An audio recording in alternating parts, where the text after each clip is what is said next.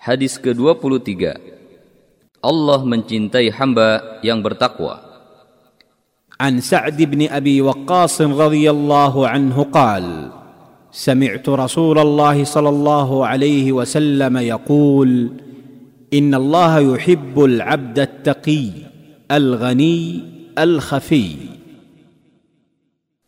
Dari Sa'id bin Abi Waqqas radhiyallahu anhu ia berkata Saya pernah mendengar Rasulullah sallallahu alaihi wasallam bersabda Sesungguhnya Allah mencintai hamba yang bertakwa yang berkecukupan dan sembunyi-sembunyi Hadis riwayat Muslim Perawi hadis Abu Ishaq Sa'ad bin Abi Waqqas Az-Zuhri Al-Qurashi seorang sahabat yang mulia ia dilahirkan di Mekah tahun 23 Hijriah sebelum hijrah.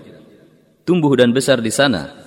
Ia masuk Islam dengan cepat, termasuk golongan yang pertama-tama masuk Islam dan termasuk dari 10 orang yang dijamin masuk surga.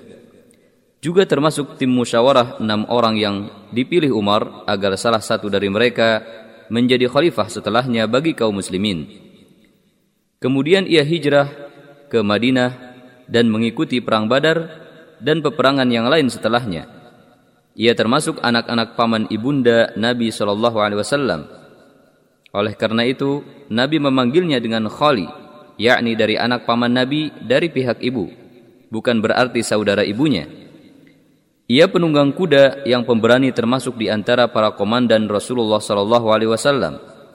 Ia memiliki kedudukan yang agung pada masa Khalifah Abu Bakar As-Siddiq Demikian pula pada masa Khalifah Umar Al-Faruq. Ia telah ditunjuk sebagai Amir Kufah pada masa Uthman bin Affan radhiyallahu anhu. Sa'ad bin Abi Waqqas pernah memimpin pasukan muslim untuk berperang di negeri Persia dan negeri Irak. Maka ia pun dengan izin Allah bisa menaklukkan Persia di Qadisiyah. Ia juga menaklukkan Madain. Doanya diijabah oleh Allah.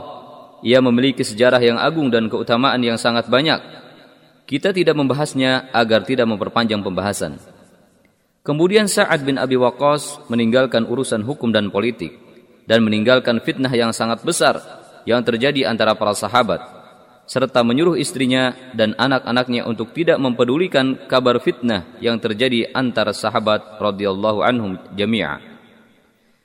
Telah diriwayatkan darinya dalam kitab-kitab hadis sebanyak 270 hadis.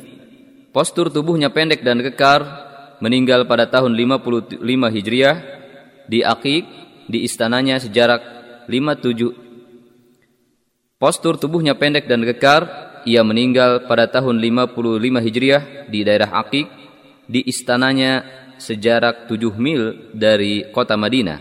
Kemudian ia dibawa ke Madinah. Ketika itu Amir Madinah Marwan bin Hakam dan dimakamkan di Baqi'. Ia adalah kaum muhajirin yang paling akhir wafat.